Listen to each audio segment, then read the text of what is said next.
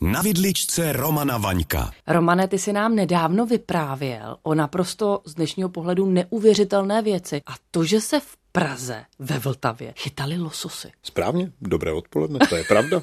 Vážně, a to v samém srdci Prahy, Ivo. Možná bychom měli začít úplně od začátku. Z dnešního pohledu je opravdu nepředstavitelné, že ve Vltavě se volně pohybovali, plavali lososy. No, to máš pravdu. A dokonce lososům se tehdy říkalo český losos. Neuvěřitelný, byla jich fakt plná Vltava. Já jsem při svém pátrání do historie gastronomických našel spoustu povídání o lososnicích. Co to je? Lososnice to jsou právě takový zachytávače těch ryb. A o jedný takový velký jsem našel zprávy v časopisu Světozor z roku 1885. A představ si, ve Vltavě byla lososnice pod mostem Františka Josefa I. Neuvěřitelný, ne?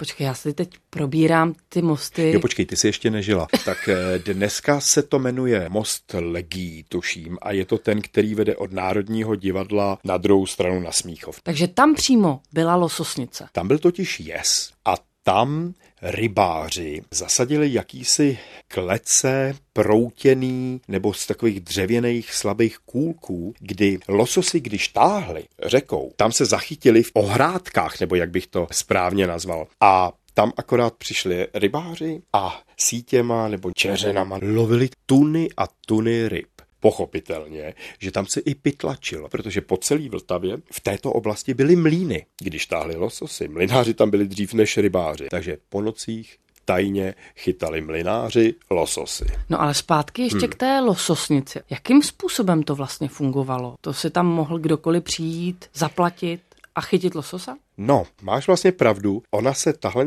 lososnice i pronajímala. Pronajímala se většinou samozřejmě spolkům rybářů, ale ty si mohla koupit nebo pronajmout toto místo, kudy zaručeně lososy skutečně táhly a prodávalo se to místo za 800 až 1000 zlatých na sezónu, která končila 15. září. Dál už si nesměla lovit. Ale to není všechno. Tam je absolutní pecka, kterou jsem se dočetl. Uprostřed toho jezu uprostřed vlastně řeky stála budka a tam přebýval rybář a čekal vlastně, jakmile ty lososy první začnou táhnout řekou. Čili on tam spal několik dní uprostřed řeky na Jezu. Musel to být překrásný hotel tedy. Pro mě hlavně překrásná následně ta představa toho, že si seděl v restauraci, objednal si lososa, on to byl losos český, jak ty si říkal, z Vltavy. Tak a konkrétně, Ivo, pár metrů od Národního divadla.